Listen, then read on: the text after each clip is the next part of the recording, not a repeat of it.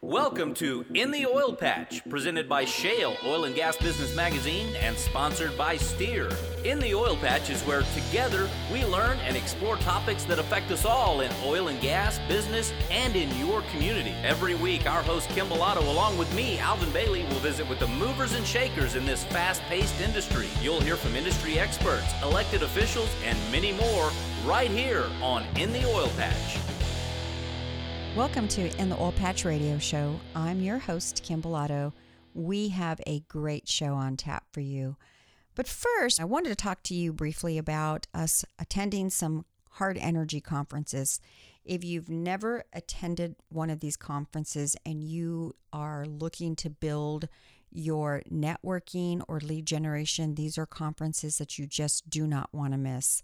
The uh, two conferences that are coming in November um, Shale Magazine will be there, and I encourage you to come and say hello to our booth and sign up for our great drawing, uh, which we will be giving away plenty of prizes.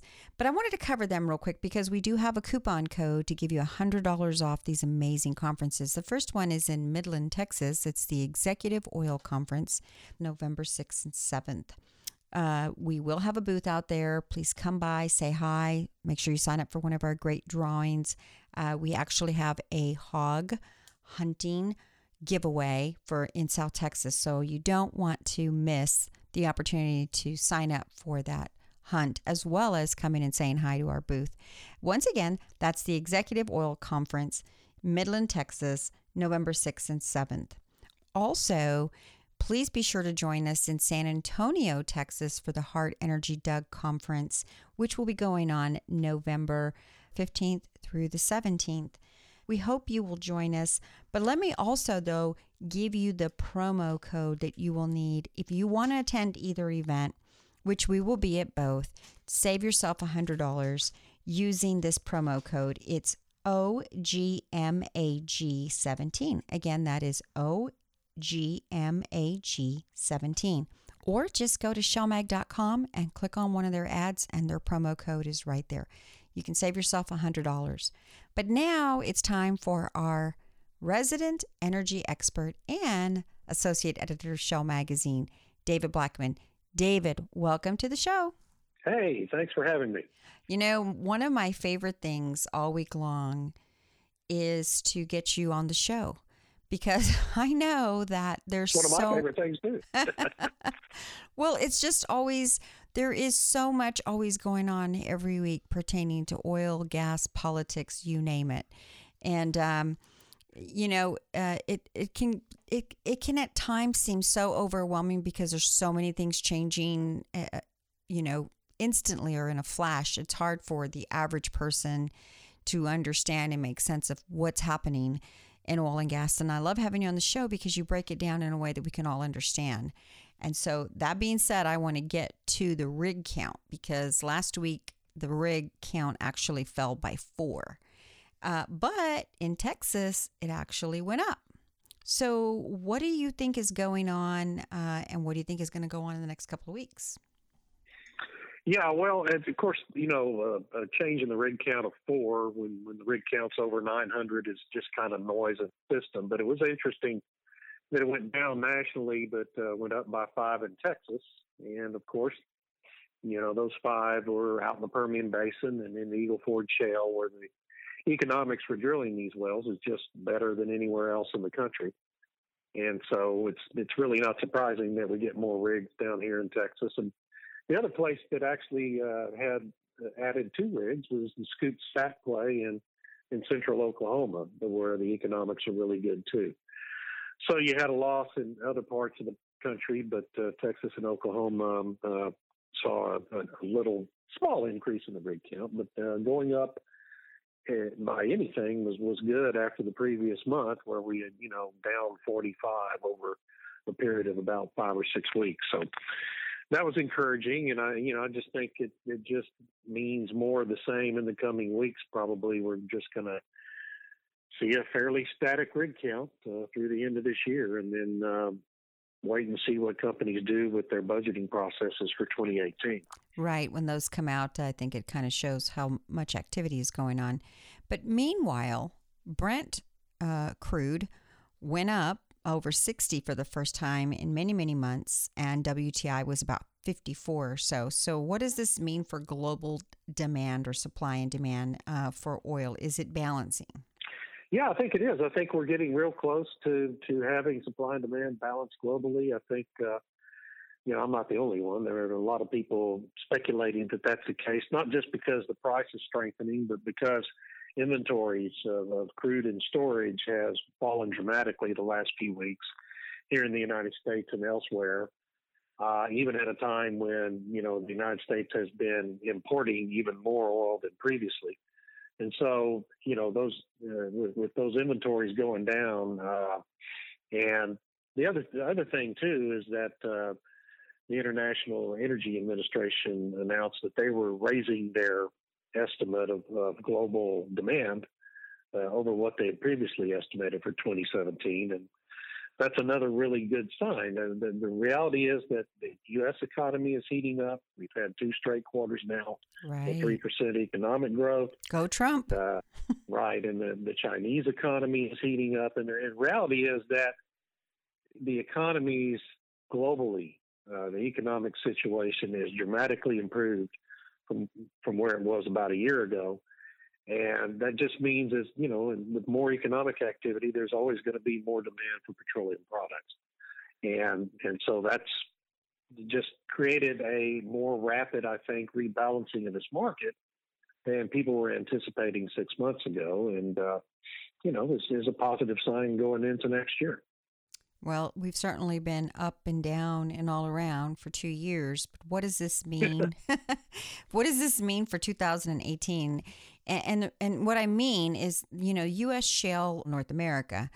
Um, will they be activating these large numbers of drilling rigs again and lowering the price again, like they did in uh, 2017, or you know, in the past they put a whole lot of rigs drilling and yeah. it and it drove down prices. So are we going to see a repeat of that in 2018 if prices start returning?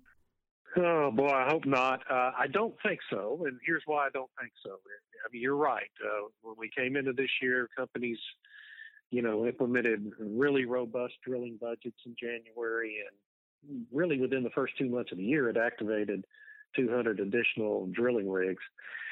Um, but you know what we've seen this year is is recoveries from each well improving dramatically, even above where they were just a year ago. And I think what that probably is going to mean is we'll we'll see uh, more rigs activated after the first of the year as we get into the new new year of drilling budgets. But there it won't be nearly what we saw this year because companies are able to get so much more out of each well now, um, and just through improvements in technology and drilling practices. Um, that I think you know we'll probably see more rigs, but it won't be two to three hundred like we saw in the first quarter of this year. It'd be, you know, somewhere maybe around a hundred in the first quarter next year. All other things being equal, and and that's good. You know, it'll be more jobs, but uh, the reality is there's so much pressure on these companies to still, you know, from their investors to increase return on investment. And there's more pressure in that realm than there is to increase overall production at each of these companies that, you know, we're going to see higher drilling budgets next year, but it's not going to be the same kind of pressure we saw at the first part of 2017. And that's you know, that's again, that's a positive for our industry here in the United States. Well, and, and hopefully there was a lot of lessons learned by the energy industry that probably no one wants to go back to these, what was it, 34, 38? Uh, oh my God! Yeah. so uh, drill, but drill um, appropriately in reference to how much is coming on the market too quickly. Um, I want to change gears just a little bit and ask you about the exporting of U.S. oil. It continues to rise. Um, it's now approaching about 2 million barrels per day. But I also saw a report that says our country is also importing more and more oil to meet its needs. So, how can we be exporting and importing? Uh, these things are going up at the same time, and that's confusing. What's going on here? It is kind of confusing, isn't it? Uh, it it's it's because of, of uh, kind of a nuance in our situation with refining. the refining industry, and the fact that the increased production we're seeing out of the Eagle Ford and Permian Basin of all this uh, West Texas Intermediate sweet crude, light crude, uh, doesn't match the capacity at a lot of our refineries along the Gulf Coast that were set up mainly to to refine heavy crude coming down from Canada and coming from overseas from the Middle East. So what's happening is as as production continues to grow out in the Permian and in the Eagle Ford Shale, that oil, uh, a lot, you know, increasing volumes of, of oil coming from those areas is being exported to countries and mainly to other countries in the Western Hemisphere who have refineries set up to to refine this light sweet crude oil.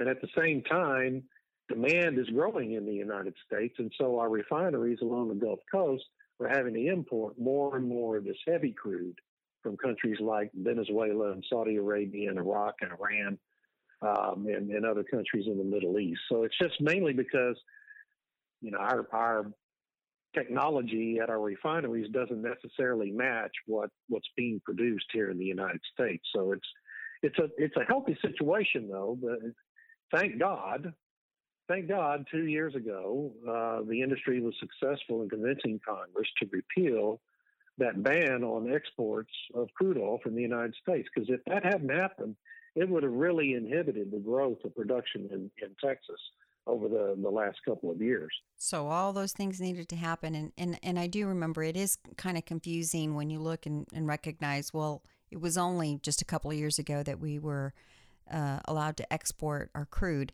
And prior to that, we weren't. So this is some of the uh, importing, exporting that's going on. It's a little confusing, but it's all good that we're allowed to do or we're able to do both, should I say. David, that's all the time we have this week, but look forward to catching up with you next week, in which I'm sure we will have a lot more to discuss on oil and politics and energy. I'll look forward to it. And with that, we do have to take a quick break. You are listening to In the Oil Patch Radio Show, and we'll be right back. You know, great companies take great care of their employees. Ensure the well being of your workforce with Baptist Healthy Solutions, your answer to convenient and affordable health care that comes to you. Our mobile health unit delivers on site, state of the art, comprehensive care that keeps your employees healthy from the day they're hired till the day they retire. From pre employment screenings to routine immunizations to on site injury care and more, trust Baptist Healthy Solutions with your workforce health care needs. Health care that comes to you. Call 866 334 2485. Again, that's 1 866 334 2485. And you are listening to In the Oil Patch Radio Show. Our guest today is Congressman Babin of the 36th District. Congressman Babin, welcome to In the Oil Patch Radio Show. Great to be with you, Kim. Well, you know, I, I feel honored that you stopped for a few minutes to give us a, a quick interview because uh, as we're speaking today, there's a lot of things changing in DC pertaining to tax plan. Of course, we've had the shooting. So I want to jump right into your district is the 36th district, which is in the Houston area. Tell me briefly what district you cover um, in Houston. Absolutely. I represent Southeast Harris County in Houston, all the way over to Louisiana to Orange County, and then up the country to Jasper, Newton, Tyler, and Polk counties. And uh, all in all, we have nine counties.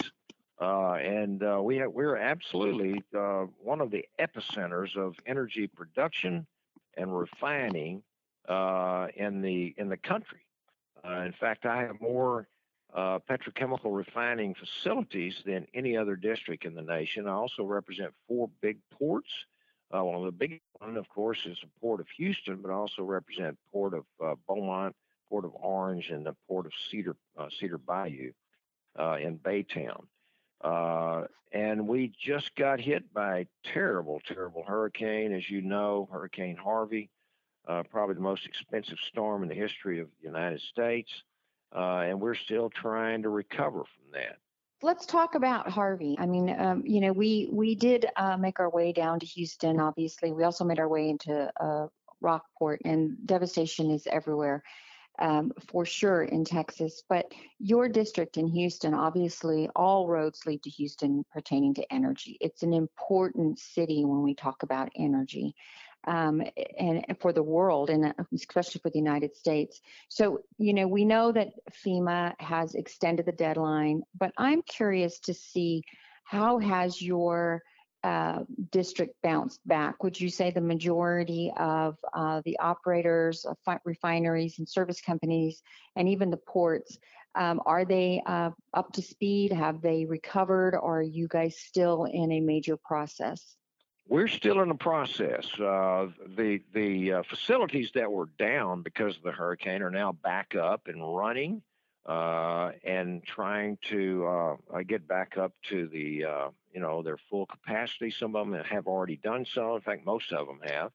Uh, and yet there are still some some real problems there. We've had shoaling or siltation from all of the floods that have emptied into uh, the various ports that we have, Port of Beaumont, Port of Houston, uh, that are shallowed up, shoals, so that uh, it's it's put a restriction on on some of the vessels and the numbers of vessels that can come in, and so we're trying to get uh, get our infrastructure fixed there. We need we need some more uh, supplemental uh, disaster funds to help the Corps of Engineers and these various port authorities to be able to, to dredge and, and maintain uh, uh, their depth uh, so that we can we can uh, continue to get these vessels in and out of these ports.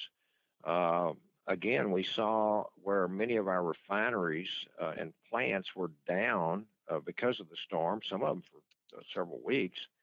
Uh, and we saw what happened to the price of gasoline. I, I mean, That's I think right. You know, absolutely, Kim. We saw the price of gasoline spike, you know, 20, 25 uh, cents, 30 cents in some cases, maybe even more. Uh, and so it, it just shows how important it is, our region. And uh, that's why it's so so important. And our governor uh, in Texas and our, our delegation uh, from Texas as well up here in Washington are working really overtime to get these funds, these disaster uh, funds, uh, so that we can re recoup our losses, rebuild our infrastructure, and and put people back to work. Uh, and, and, of course, this this is we're just talking the economic and and the commercial end of, of the damages that Hurricane Harvey did. The the real human damage, of course, is uh, all of the thousands of people who were flooded out, lost their their homes. Only 15% had had uh, flood insurance, and uh, there are people that are still living in hotels. There are some that are in temporary housing, uh, and there we still have a long way to go in some of our counties. Uh, Orange County, Jefferson County, uh, uh, parts of Harris County, Liberty County, lots of uh, Hardin County, lots of, of areas are still having problems. Uh, and it's going to take a while to get out of this, to, to, dig our way out. But I'm, I'm very confident that we're going to come back and come back even stronger. And and so uh, this is, in fact, we're we're uh, we're going to be talking about another supplemental package of funds that disaster funds that that will help Texas uh, probably within the next uh, several uh, days or next week or two. The sad part about it, uh, this this enormous storm, and I have the dubious distinction and honor of having the continental rainfall record for a single storm in my district, uh, which happened, uh, you know, in Cedar Bayou, right outside of Baytown, Texas, of 51.88 inches, 52 inches of rain. That's and there's some, amazing. oh, it's it's unbelievable. it's unbelievable.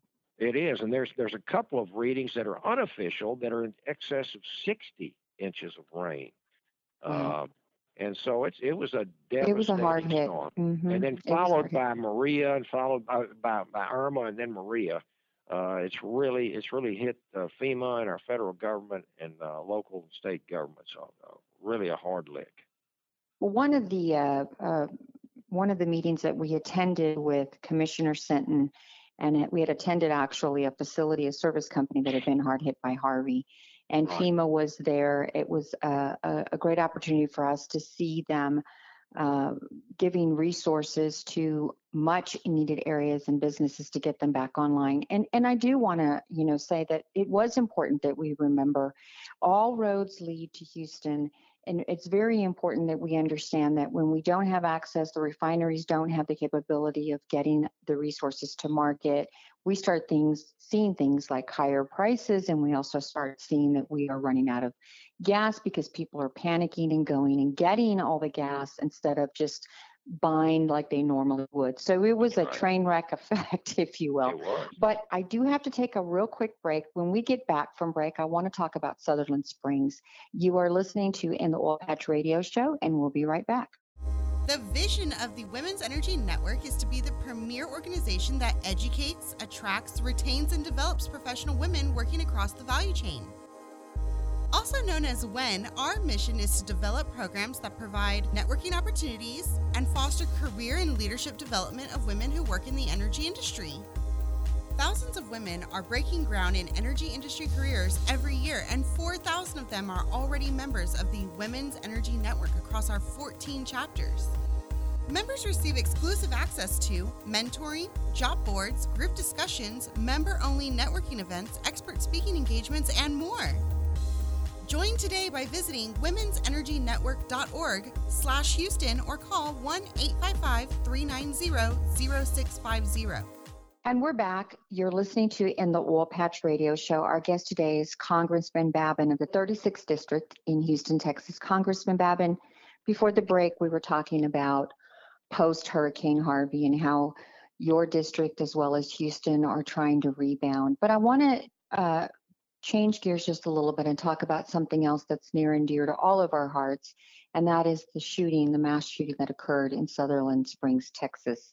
Um, what are you hearing uh, in DC? And um, I know that some critics are already discussing gun control, which is completely an inappropriate time. But I want to get your thoughts on what's happening pertaining to uh, Sutherland Springs and your thoughts. Uh, my my thoughts are it was terrible and horrible tragedy of a no good that should never have had a gun to begin with. Uh, the Air Force, I think, may have dropped the ball on this. I'm a former Air Force officer myself, uh, but this man uh, abused his his wife, fractured the skull, from what I understand, of his own little uh, infant uh, step stepchild, and uh, was was given a dishonorable discharge. Uh, so I don't think he should have legally been able to own a firearm.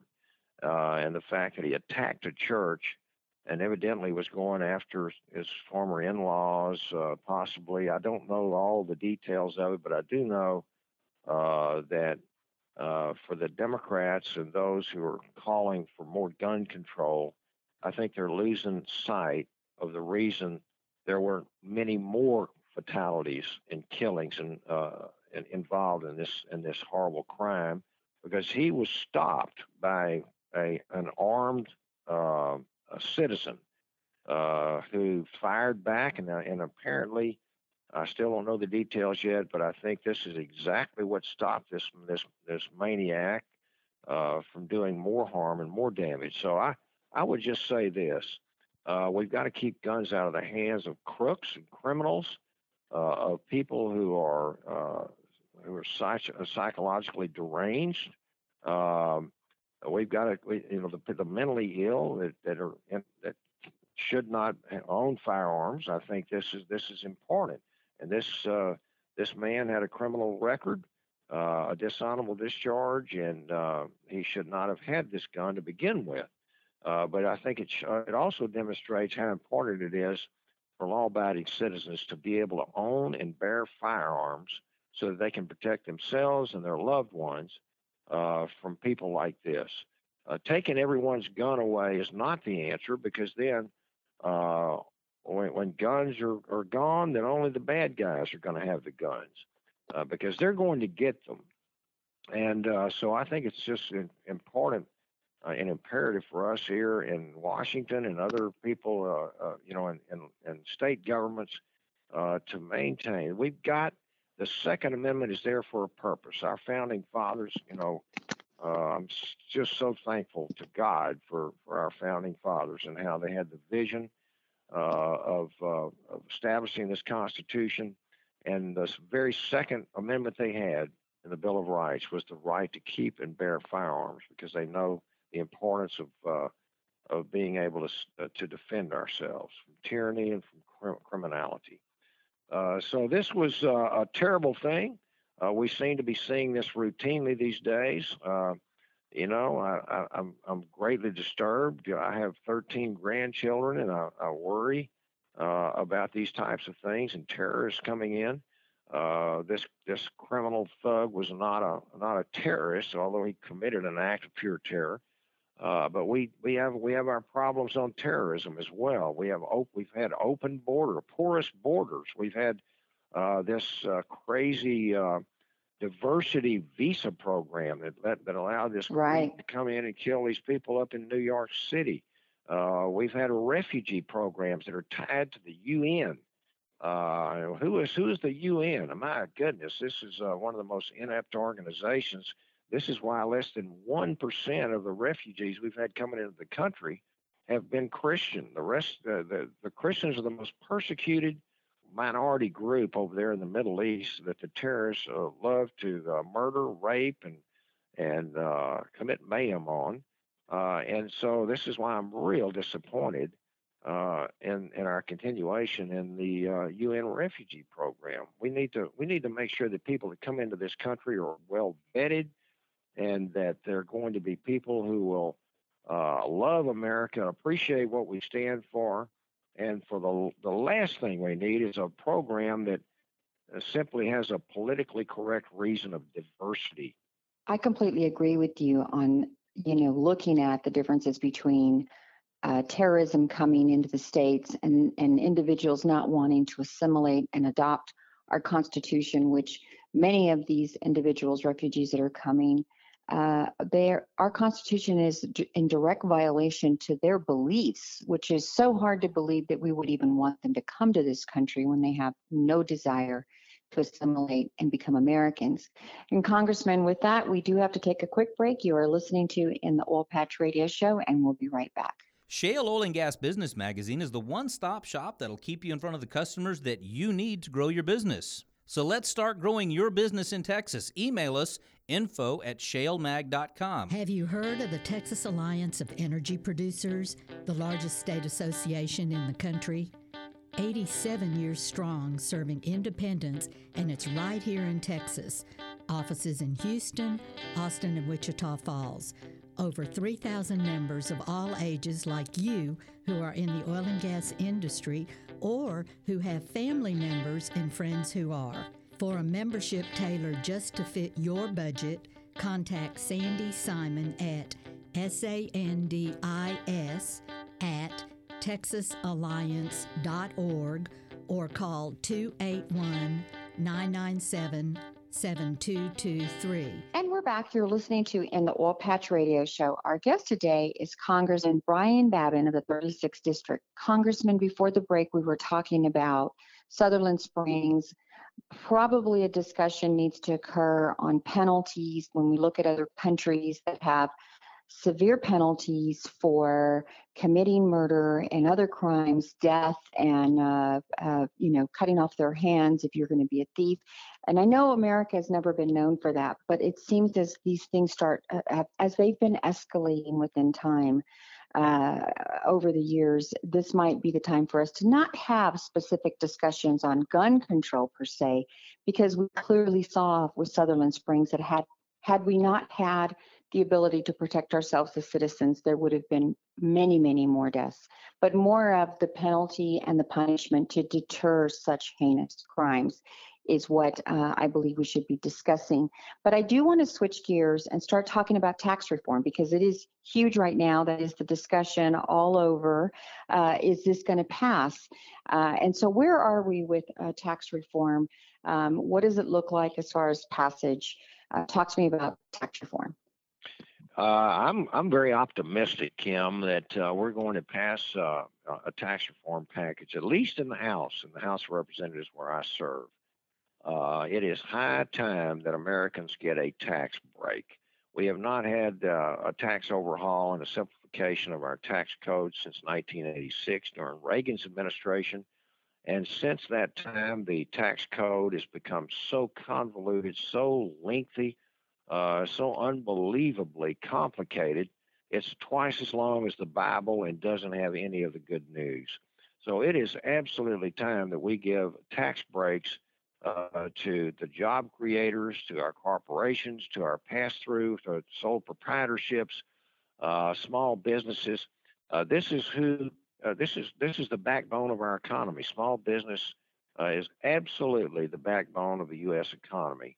Uh, the American working class, middle class workers and taxpayers have not really had a um, a break in a long time. Uh, in fact, salaries and wages have gone in reverse. We have not gotten the uh, you know increases that we, uh, we were used to in, in, in our past history. Uh, we have shipped jobs overseas. The tax code is punitive against job creators, and that's why a lot of this money has gone overseas. A lot of our jobs have gone overseas or across the border. And uh, it is time that we uh, give something back to the American people. The, the, the, middle class has been shrinking in America and it needs to be growing. And I'm very, very happy to be in support of this tax uh, reform package that my friend and colleague from Texas, uh, Ways and Means Chairman Kevin Brady, uh, has worked on, and his uh, Ways and Means uh, Committee have worked on so long and hard. And uh, now, I'm going to support it. I'm going to. There, there are some questions. We're still looking at some of the details, uh, and uh, uh, there are some. There, I've made several suggestions to the to the, to the chairman Brady uh, concerning. Uh, I'll give you an example uh, on tax. excuse me, on child credits and ch- and child deductions. We want to encourage American people to have children. We don't want to. We don't want to punish them for having children. We want to be able to have them uh, the government help them to write off uh, the cost of, of rearing children. Very good. Well, can you talk to me though quickly about the uh, highest income bracket? There's a lot of discussion that they will be uh, also saving and, and their taxes will decrease as well. So can you talk to me a little bit about what that you think that might look like? I can. Uh, the it was it was the decision of uh, those at the table or to leave the upper income tax bracket at 39.6. Uh, quite frankly, I wanted everybody to, I think it would have been better for everybody to have a deduction or a lowering of their tax bracket. Uh, nevertheless, that's not what's going to happen with the upper, the uppermost. However, uh, with uh, with these new with the new proposals and the and the contents of this tax proposal uh, package, everybody is going to wind up saving uh, money on their taxes. We're going to hire more people. We're going to encourage the buying of an expansion of businesses. Uh, I think it's going to wind up leading to increased wages. Uh, we've got a 20 plus trillion with T trillion dollar national debt, which we are not going to. We, we, we, there's no way possible that we can increase taxes enough or lower spending enough uh, to balance this budget and, and, and try to pay off this debt. It's going. We're going to have to grow our way out of this hole that we've dug ourselves into over the decades uh, of a 20 trillion plus debt.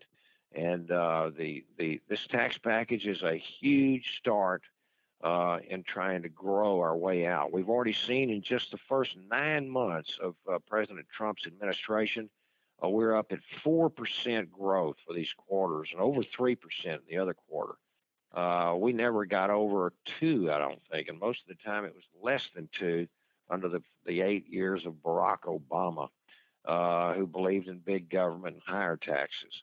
And so uh, I think we, we're already seeing uh, what happens when we get a, a, a person in the in the White House that that that knows that the ways of business and the economy and hiring people uh, and the importance of, of, of fair tr- and free trade uh, and lower taxes and less regulatory bureaucracy. We, as a member of the House, I'm very proud to say we've we've uh, passed 14 congressional review acts, which has rolled back a ton of this needless, intrusive bureaucracy of, of the Obama administration. And I think we're we're seeing the fruits of it. We've got a million people more working today. We've got uh, optimism at 16 year highs. We've got a, uh, our stock market is hitting high after high. Oh yes, uh, record-breaking highs. That record-breaking. We've got a lot of things going on. If we can pass this tax reform uh, uh, uh, legislation, we're going to see some real, real changes. Now, hopefully, it's going to go through the, the Senate. Unlike uh, health care, we're we're we're uh, we're optimistic though that uh, we can we can get this thing done. And let's put it. Let me just put it this way: Nancy Pelosi said, if we can stop the Republicans from passing this tax bill, we'll be back in the majority. I agree with her. We better get it passed. We better give the American people some tax relief and give them wage and uh, increases uh, and increase jobs. That's that's the biggest thing that we can possibly do for them, and that's what we intend to do. Exactly. And with Congressman Babin, with that, we do have to take a quick break. But when we return, I want to return to the conversation of President Trump and all the work that you guys are doing to roll back a lot of the past administration's regulations. You are listening to In the Oil Patch Radio Show, and we'll be right back. Farmers and ranchers are the hardest working people on earth and deserve a side by side vehicle that works just as hard. That's why Yamaha makes the Viking an all new Viking 6, the world's first true 3 and 6 person UTVs assembled in America. Ranked number one in drivetrain durability, Viking outworks and outclasses the competition in features, comfort, and off road capability. For more, visit YamahaViking.com. Most dependable claim based on a 2013 Yamaha Source side by side owner study. Oilfield Experts is the only place you need to go to locate any part, anytime for your automotive or oilfield equipment needs. Specializing in hard to find oilfield parts for your fleet maintenance needs, Oilfield Experts have been providing parts and accessories to keep your tools turning since 1965. From the auto repair shop to the pump jack, call us to get the right part right now. Here's the number, so write it down. Oilfield Experts 210 471 1923.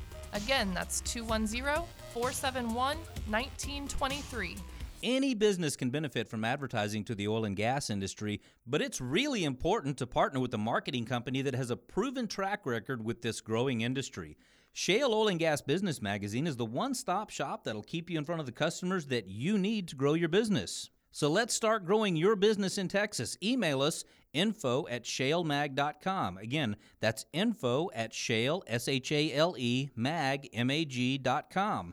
Or you can call us 210 240 7188. Again, that's 210 240 7188. And we're back. You're listening to In the Oil Patch Radio Show. Our guest today is Congressman Brian Babin of the 36th District. Congressman Babin, before the break, we were talking about all the work that the House has been doing to roll back a lot of regulation that was uh, in place from the past administration, the Obama administration. Uh, our cover of Shale Magazine is actually covering President Trump's uh, administration, his views on energy, and some of the most important pieces of legislation that uh, are being reversed that uh, would have definitely impacted in the most negative ways the oil and gas industry.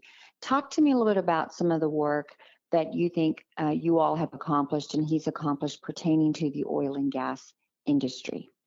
Well, you know, we've heard uh, a lot of uh, folks criticize Congress for not doing enough, and, and, and certainly we could do a lot, lot more, Kim. But I'm proud to say that we have done some great things in the House of Representatives and even some of that has gone through the Senate. Unfortunately, they're, they're not not enough. Uh, we have passed 14 congressional review acts that, I mentioned uh, earlier, uh, rolling back a ton of this uh, bureaucracy and red tape that, that has come down from the uh, Obama administration. Uh, he's got some wonderful appointees to his cabinet positions, and the EPA, Scott Pruitt, is one that comes to mind as well.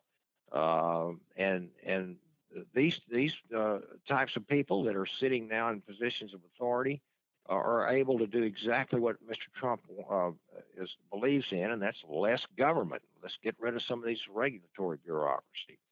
And uh, I think I think it's it's paying off. We've seen uh, uh, a, a, tremendous improvement in our economy over the last eight eight or nine months of the of the Trump administration. Uh, these are all part of why you know we, we're we're hiring more people. Uh, we, we're our, we we mentioned the economy uh, really uh, especially uh, looking at the, the stock market uh, hitting high after high, and um, a million more people are being employed. So uh, it obviously is having a positive effect. And I'll give you one example uh, was Scott Pruitt at the EPA director. Uh, his directive to, to terminate this what, what they call the sue and settle practice that's been going on with environmental groups. And then on top of that, the House passed uh, what we call Stop Settlement Slush Funds Act, which is legislation to really do the same thing that Director Pruitt wanted to do. It'll officially end the abusive Obama era practice of sue and settle that has served to enrich radical environmental groups at the expense of American taxpayers, That's American right. jobs, and American consumers. Uh, and a recent study found that this sue and settle deal by the EPA uh, alone uh, that that was uh, rolled back uh, uh, since 2005. It's cost taxpayers over 68 billion dollars, and this money doesn't go to the actual victims of these of these abuses. They go to special interest groups and lawyers that are conveniently aligned with the political agenda of, uh, of these government bureaucrats and liberal uh, political appointees of uh, the Obama administration. And let me tell you something, Kim. Americans deserve better, and this bill is a step in the right direction.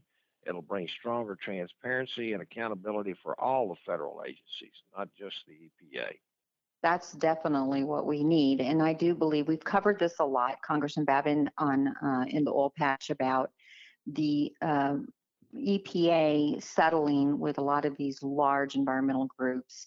Um, where was the money going, and what is the is there a motive behind it with a lot of subsidies going towards alternative fuels? And and as you get into the discussion, you start peeling back the layers. You start understanding that it it isn't that citizens or even our government is disinterested in protecting the environment. It's quite the opposite. It is nothing more than a farce of attorneys right. suing the government and getting access to easy money by by suing the government knowing that the government is not going to engage with them and and the other part of it is and, and this is why we discussed this in in shale magazine is you know a lot of the stuff that president trump is implementing now rather it's by executive order rolling back past executive orders the water of americas would have definitely reg- regulated the industry would have taxed it out of of where uh, it's profitable, like it is right now, with such tight oil prices. And then you, of course, have the EPA suing, but you also have the Paris Climate Accord that truly would have not been a great or uh, a benefit to the United States. But oh, it would have been a I disaster. Want, it would have been a it would have been a disaster, yeah. true. And I think the thing that I really want to point out is that just because there is a company organization that has uh, environmental slapped on their title. That doesn't necessarily mean that they are for the environment and everybody else is not. Because I have not met an oil and gas company yet that doesn't care about the planet they live on. And of course, water resources and maintaining the environment or and the air are important to all of us. And so as we start seeing this cleanup uh, that's occurring from overregulation uh, from the past administration, I think we'll start seeing that the real truth will start coming out on uh, uh, or coming out and helping the uh, energy industry hopefully uh, lead us into this energy dominance that we're on this path. Right. But Congressman Babin, that's all the time that we have for today. I want to thank you for joining us. I know you have a very, very busy day with a lot going on in DC. Thank you so much for taking the time. We look forward to having you back and keep up the great work for the citizens uh, in Texas and in Houston. Absolutely. Thank you, Kim. It's great to be with you today. Well, that's all the time we have for this show. Please be sure to like us on Facebook. That's facebook.com slash in the oil patch radio show or like us on Twitter at Shalemag. That's going to wrap up another great show as we look forward to next week to bring you more exciting news and insightful interviews. Until then, adios. In the Oil Patch is where together we learn and explore topics that affect us all in oil and gas, business, and in your community. Every week, our host Kim Bellotto, along with me, Alvin Bailey, will visit with the movers and shakers in this fast paced industry. You'll hear from industry experts, elected officials, and many more right here on In the Oil Patch.